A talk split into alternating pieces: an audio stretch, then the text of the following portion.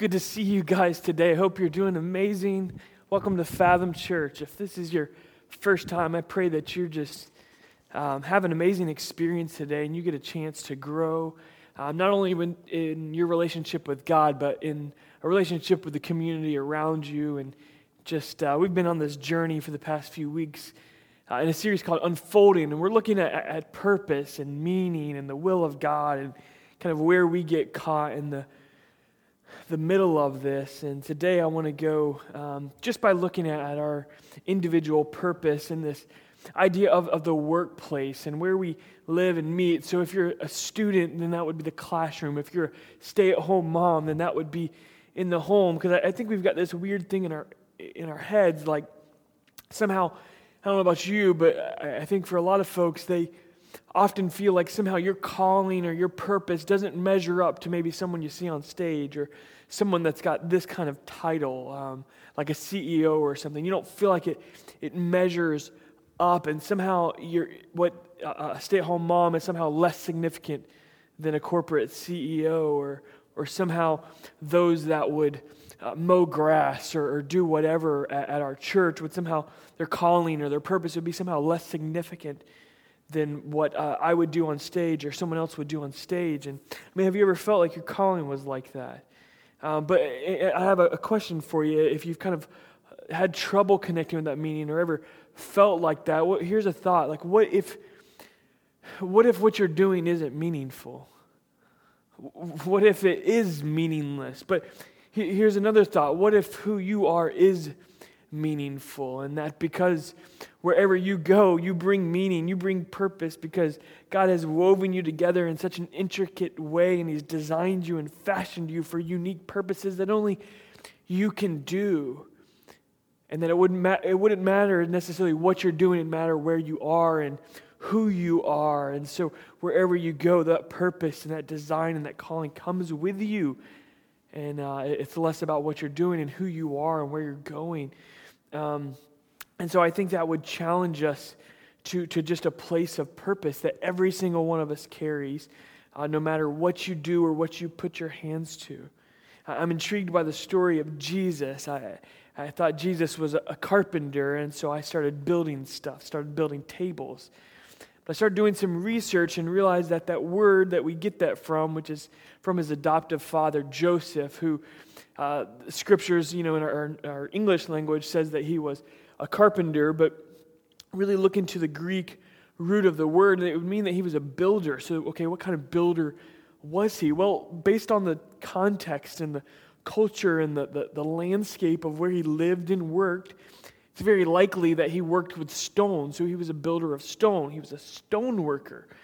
That they weren't building tables and shelves, they were like chipping away at stone, which is extremely fascinating as you begin to think about um, what is said in, in, in Psalm uh, 118 22 when it's prophesied about that the Messiah would be the stone that the builders rejected. And here he was for probably 18 years from age 12 when he became a man. That's kind of the last time we hear about Joseph.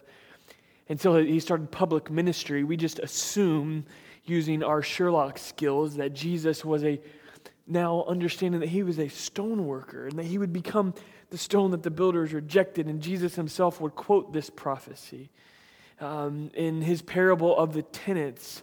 And Peter would quote that quote uh, before the Sanhedrin in Acts chapter 4, verse 11, that he would become the, the stone the builders rejected. And so that, that kind of interests me because there's this 18 years between age 12 and age 30 before his public ministry began. 18 years of hard work as a stone worker. That sounds like tough work. I've never done it, but it sounds like tough work.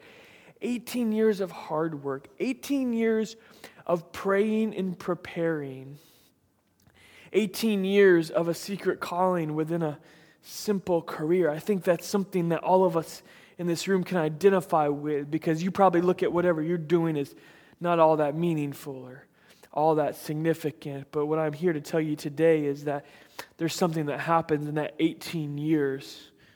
There's something that happens in that hard work, that praying and preparing. And actually, all along the way, there is something significant taking place. It's not just waiting till you get 30 looking in the future, but it's right now. I think Paul's another one in the New Testament. Who do we hear more from in the New Testament than the Apostle Paul? In Acts chapter 18, verse 3, tells us that he was a tent maker, that he actually had, had a job, that he made tents, and it was seemingly, again, a simple career. And, and what I would say to us today that many times we can let our profession define our purpose. But I'd say let your profession facilitate your purpose. And I think that's what we see from the Apostle Paul, that his profession just facilitated his purpose. It was just, it, it wasn't just um, to, to cut a paycheck or to get a, collect a paycheck, but there was purpose all along. It, it was, his purpose went with him wherever he uh, would go. And so it's just an incredible kind of picture for us today that we are employed to influence and to impact not just collect. So we're going to turn to Matthew chapter 5 today. Uh, and we're going to begin at the really early on in Jesus' ministry. This is Jesus' first big sermon. It's kind of epic. Um, it's on a mountain, so they call it the Sermon on the Mount. And it's Matthew chapter 5, and he begins this and it ends up in chapter 7. So we're going to go to verse 13. And if you've been around the church or you, you, may have heard this, even those of you that aren't, you've probably heard the reference, uh, even if you haven't been around. So we're going to pick up at verse 13 and, and kind of dive in here. And what I want to be talking to you about today is just that God's called us to not only influence, but He's called us first to integrity. And that if we're going to have an impact in the marketplace, we've got to have integrity in the marketplace. And that will lead to influence in the marketplace. So let's begin at verse 13. You are the salt of the earth. You are. I think many times we want to point that to someone else. They're the salt. Jesus is, is pointing to us today. You are the salt of the earth. But if the salt loses its saltiness, how can it be made salty again? It's no longer good for anything except to be thrown out and trampled by men. Jesus goes on, You are the light of the world a city on a hill that cannot be hidden. Neither do people light a lamp and put it under a bowl. Instead, they put it on its stand, and it gives light to everyone in the house. In the same way, let your light shine before men in that they may see your good deeds. Praise your Father in heaven. I want to begin today by telling you a little bit about what Jesus is talking about when he talks about salt. See, in a normal ancient Mideastern home, it was very common for them to have an outdoor earthen oven. Whirlpool has not got things going yet. Sears has not cracked open its doors for you to go and buy your oven. And so an oven would be outdoors and just kind of picture a campfire with a big hole dug out and what they would do is all kind of refuse went in there, and they used all livestock feces and dung would go into this pit in order to let the methane help them cook. And what they would do is they'd take salt and they'd throw it in here because I don't know if you knew this, but but dung doesn't burn on its own. Yeah, you, you got to put it in a paper bag. No, I'm just kidding. Um, some of you guys know what I'm talking about. Um, no, it doesn't burn on its own, and so they'd use salt to help catalyze. I don't know exactly how that works. I'm not planning on trying it, but from my understanding, that's how they do it. The salt would help to catalyze and let the methane the gas of the um, of the dung burn. Earlier this year, I was um, in a community, and they had something very similar to this. You'll see the pictures on the screen, and only for about 500 bucks, they brought it to this community. And you'll, you'll see where they took all the, the um, you know, feces of the pigs, and they'd put it in this big hole in the methane. They would send it through these pipes, and it would go to their oven, as you see the picture there, to their stove, and that's how they'd cook dinner. Very interesting stuff. It, uh, that's, so that's what Jesus is referring to is this idea of this earthen oven that even in third world countries, they have something very similar to this right now and, and how they used to even fuel and make dinner. It's a much more modernized version of that. But salt's been important for a really long time. It had extreme value, things that we don't comprehend or understand. Actually, in the Old and both the Old and New Testament, they would actually seal a covenant with salt. They'd uh, seal a contract where you would sign your name, they would do it with salt. It was very important.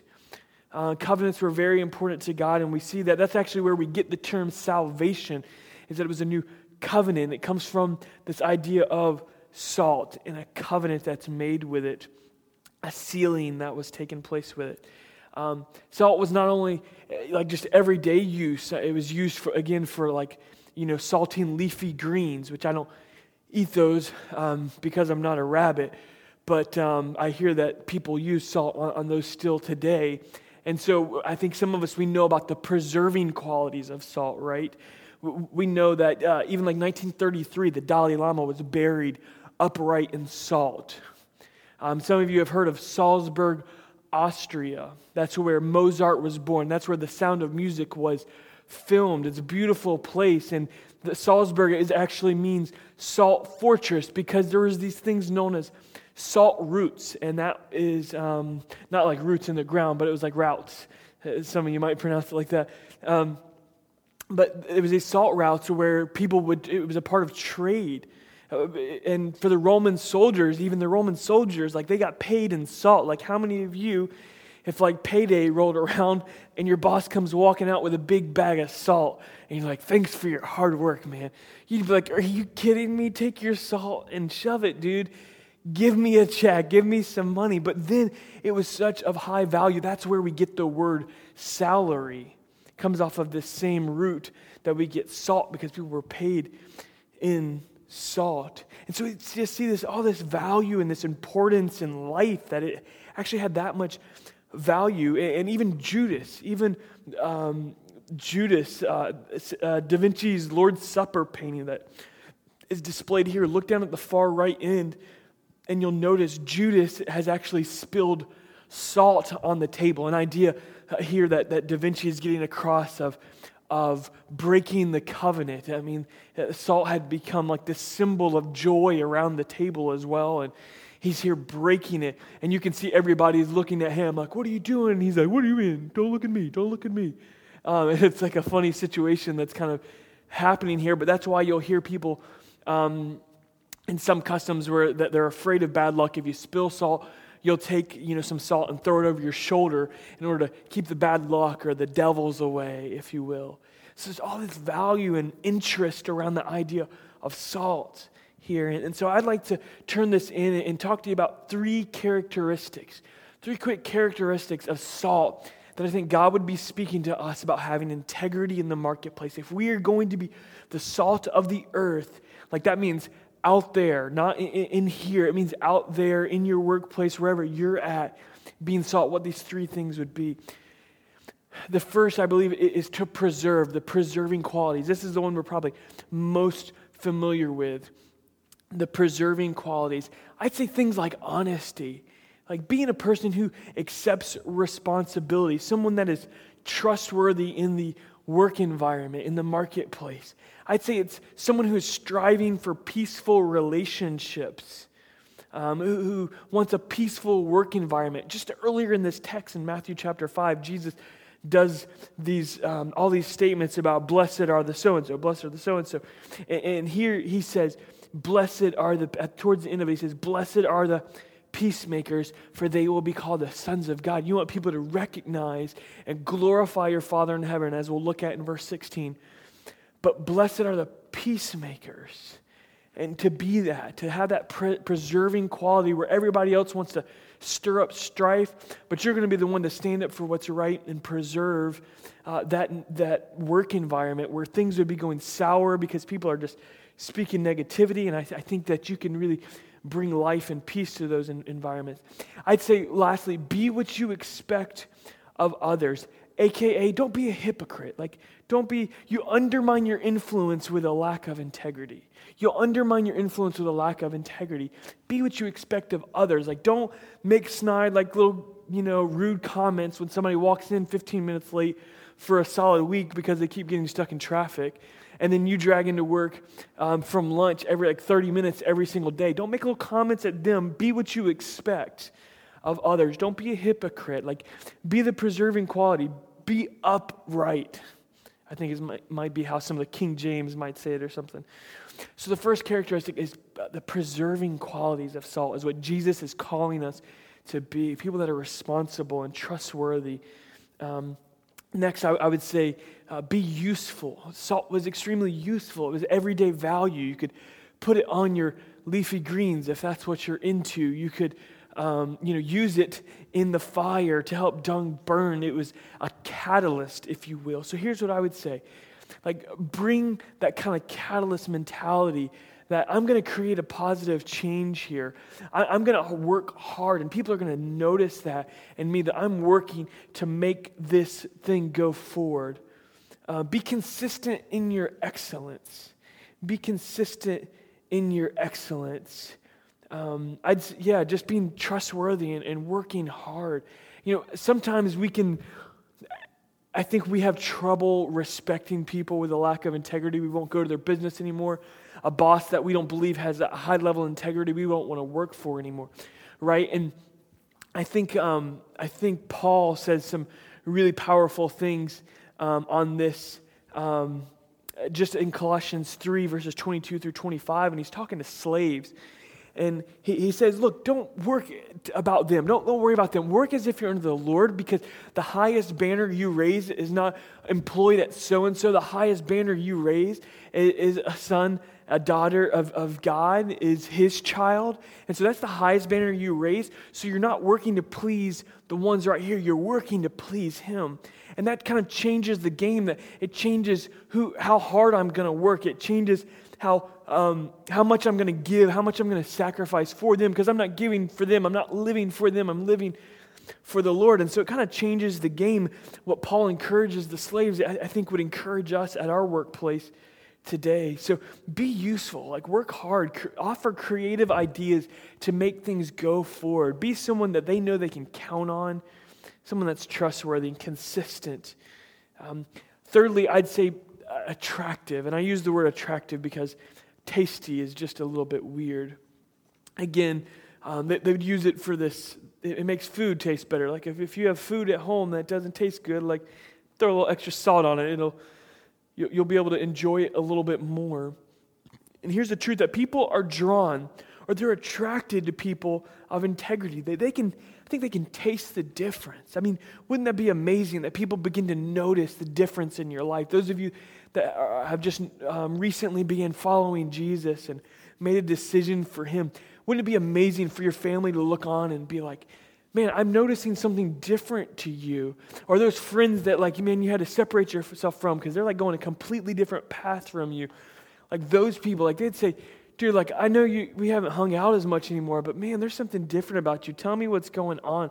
Like, wouldn't that be incredible? And I'm not talking about like bailing on all your friends. Um, but I think certainly we understand this. We do this in our daily life that we don't frequent certain businesses. We want to be around people um, that are attractive. And I don't mean like physically attractive, that people that attract us, people we want to be around. And, and I think they have this, a few of these qualities. One, I'd say be a humble encourager. That's to say, speak life like in the marketplace, like that is a place where people are constantly talking about each other behind each other's back, jockeying for position and bonuses and raises and um, kind of sucking up to whoever's in charge um, uh, that day. And I think it's so important of us to just be a humble encourager because that's someone that people want to be around. You don't want to be around the people that are constantly running down other people because you can just think in your head, like, Gosh, I wonder what they're saying about me when I'm not around. Be a humble encourager. People want to be around you because they're like, hey, if they're speaking that good about me, like they're not so focused on themselves, they're like lifting me up. They, man, it's about speaking life into those situations and being a positive um, a catalyst for change and bringing that in people's lives. They'll be comfortable. Um, you'll be comfortable enough in your own skin to build others up. So if you're having trouble with pride and you just feel like you're always focused on yourself, here's your thing this week. Just start just start trying to encourage other people. Like just do everything you can to build others up. Not to get something out of them um, or, or, out of it, but just to build people up. Uh, this will be noticed in the marketplace in this dog eat dog world. It's very rare. I, I think the next thing is service, like being a servant, like having a servant's heart. People are drawn to selfless people, people that are willing to serve. You want to go to the restaurants that serve you best. You're drawn to those places. You'll stop going through the drive through of the place that you have to wait forever, or they, they, they act like it's such an inconvenience for you to come through the drive through and give them your money. It's such an inconvenience, right? We hate going to those places. We want to be around the people who have those servants' hearts. Uh, and God's calling us to do that. I think Mother Teresa made a name for herself, not trying to make a name for herself, but being a servant and like giving it all, like pouring it all out to be a servant. And people were attracted to her from all around the world. They wanted to go meet and be with her and serve with her because that love and that grace within, of God within her was so attractive. It drew people and immediate attention from all over the world. Last thing I'd say within this idea of being attractive, and I mean that not in a, a physical way, but in the way our lives are attractive, is genuinely care for people. Like, people are not going to follow you. You'll never be able to have influence unless you genuinely care. It's so easy within the marketplace to just use people. Everyone's an asset. Everyone is, you know, what can I get out of them? Otherwise, like, you're dead to me. Like, I don't need you. Like, just learn to genuinely care for people because they're humans. Like, I think that when we can begin to respect people in that manner, it, it, gives us an opportunity to have an attractive lifestyle that people know that we genuinely care for them. We're just not looking to get something out of them, but we're always wanting the best for them.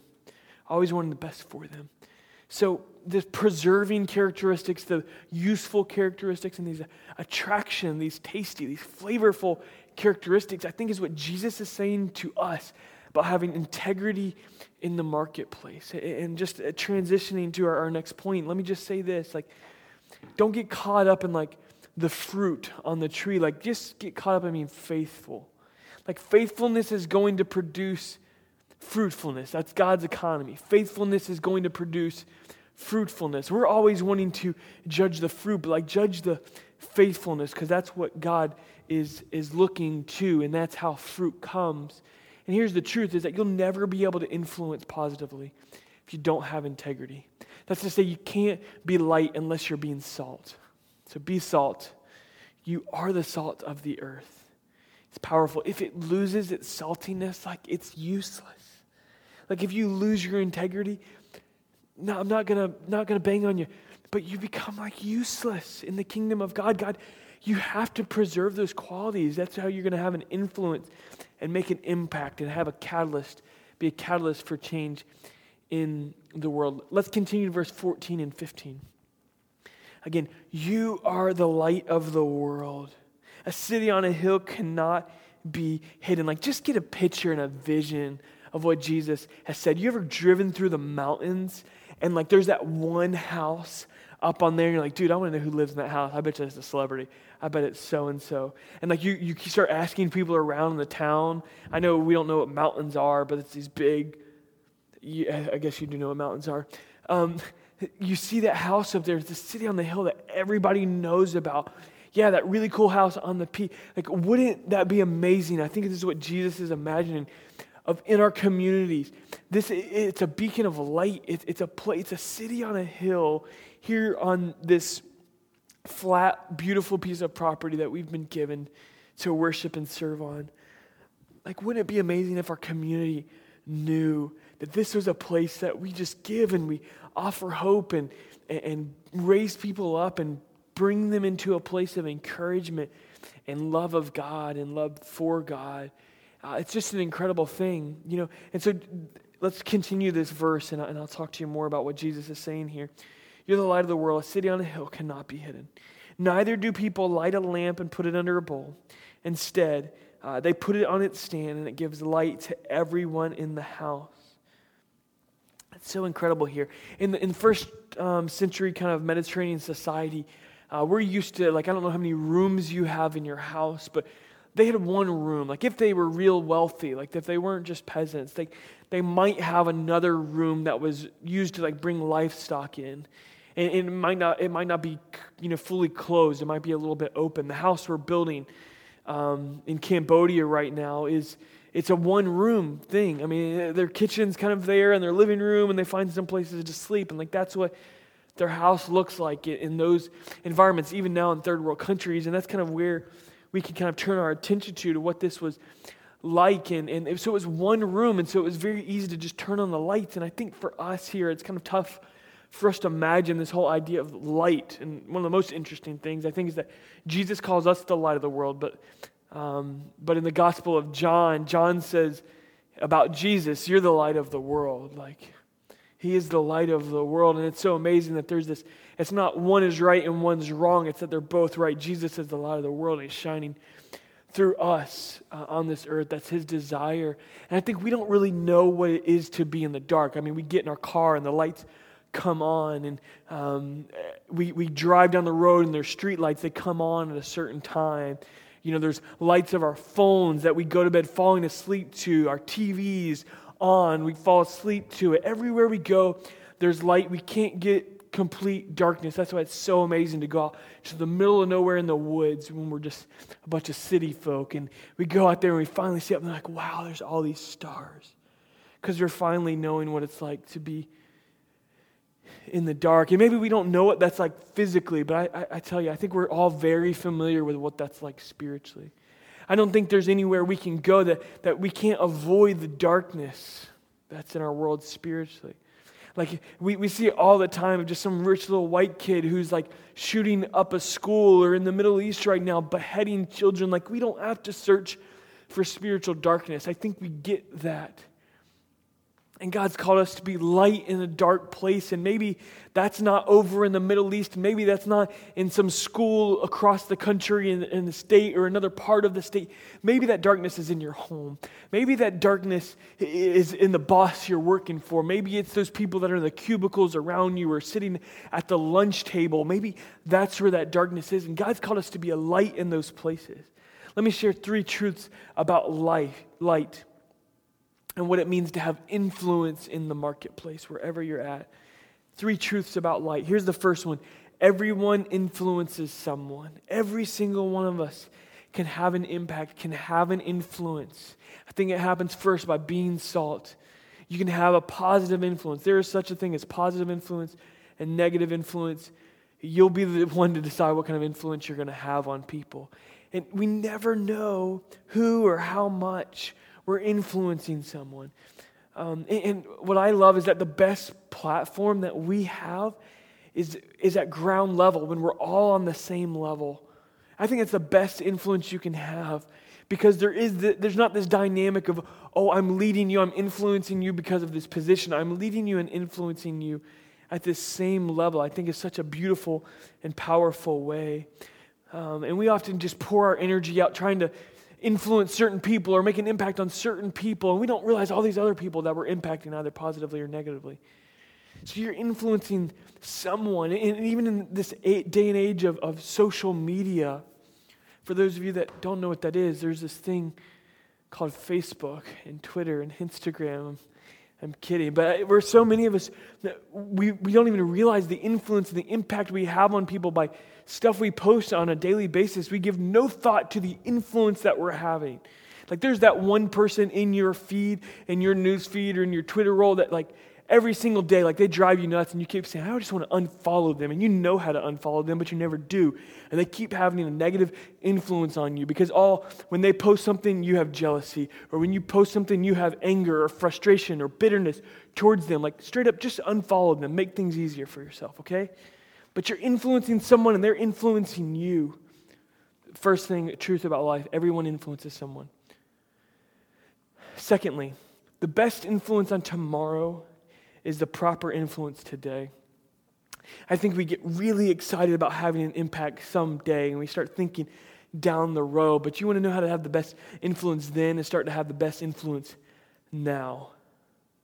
Stop trying to say, oh, tomorrow will be the day when I'll have this influence. I'll set this up and this will happen. And then I'll have that job. Then I'll be driving this car. And then I'll be able to connect with that person. I'll network in this environment. Just, just start having the proper influence today. And all that stuff's going to start to work out you're going to kind of raise the level of the people that, that you're around in such an incredible way. You'll be having an influence on them today.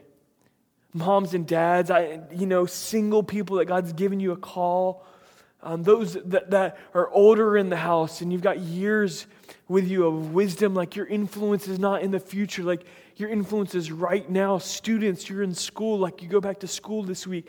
Like your influence is right now. Quit saying down the future. You can have one right now in such an incredible way.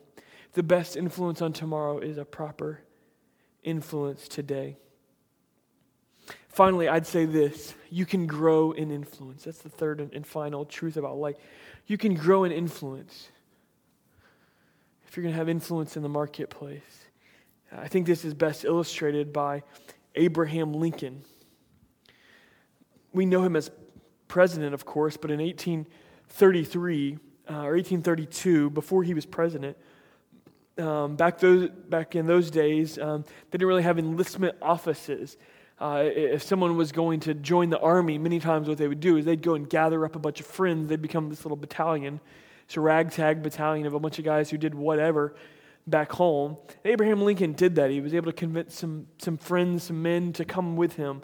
And just by the nature of how it was set up, he just became the captain. So he entered the army, entered the military as a captain. And they got out there, and he didn't know what he was doing. He had no idea. He couldn't make commands in the proper way. And um, he just slowly but surely lost all influence he had. He was able to get people across the line, like join the army, but there was no sense of excellence and no sense of integrity in his work ethic and what he was able to retain and lead. Like he couldn't influence people in the military realm, which is quite shocking to know about uh, this great president that we all look to of having an incredible impact and influence on the world. But here, so by the time he exited the military, he had gone from being a captain to being a private. Like he had lost so much influence. But of course, the story doesn't end there. He'd go on to, you know, being very successful in the political arena, and he grew from that level of influence to become president and influence and impact our nation in such a foundational way that so many herald him as the best president we've ever had. He was able to overcome his inability to have influence. He was able to grow in that influence and learn from it. Look, if you're a Christ follower today, like I want to pound to you, like have an influence, be people of integrity, no matter where you're at. If you've never made a decision to follow Jesus and you've been running down your own dark path and like that darkness is not in someone else, that darkness is in you, uh, I want you to just recognize and repent and like let Jesus cleanse you today. He's calling you into a real relationship that's built and, and foundationally built on His grace, not on your perfection. Because your best day with your integrity is like filthy rags, is what the prophet said. It's filthy. Like on our best day, we even fall short. And so it's only because of Jesus that we can know salvation, and you can step into that realm today by just saying a simple yes, God, I just don't want you to be my Savior and get me get out of hell free card, but God, I want you to be my Lord. I want you to help me walk in purpose and what that means in my life. I want to walk with you. I want you to have control because you know how you fashioned me and wove me together. You know just the innermost parts of my life, God. And I know there's some of you in this room that like you, the, the monotony is killing you. The nine to five is destroying you. And God wants to breathe life into that environment for you, that that, that profession can facilitate your purpose. That those 18 years for Jesus of hard work, of that secret calling and that simple career, like God is fashioning us and refining us. One of the most beautiful things about the will of God is how layered it is. We think that we're in this place to provide for our family or to make a paycheck or to get it to the next job. And God's got so many more plans. He's refining you in the midst of that. He, he, he is wanting you to influence those around you in a positive fashion. It, it's just, it transforms our mind when we realize that we don't even know the depths of God's plans for our life. But I would just say, submit to those things today. Allow Him to grow us, not only in our influence, but first in our integrity. Let me pray with us today. God, I thank you. I thank you that Jesus Christ is our perfection, God, that, that you have become our righteousness, God, and that's what we, that's the bell we ring today, is the banner in the name of Jesus, God, for, for uh, any of us in the room that have just kind of got bogged down working for the man or working for the woman or, or whatever job we do, God, I, I pray that somehow we would just find encouragement and peace that, God, our highest banner that we raise is the name of Jesus and we work for you, God. Help us in all of our striving, do it for the glory of God, as verse 16 says. Help us to check our motives at the door, and it wouldn't be about getting a pat on the back, but it would be about the glory of our Father in heaven. God, help us. Help us to realize our significance in our work, God, that that, that work environment can be a place of worship when we offer it to you, when we give it to you. Pray that there's purpose for each one of us on our daily basis, on a daily basis, God. In Christ's name. Amen.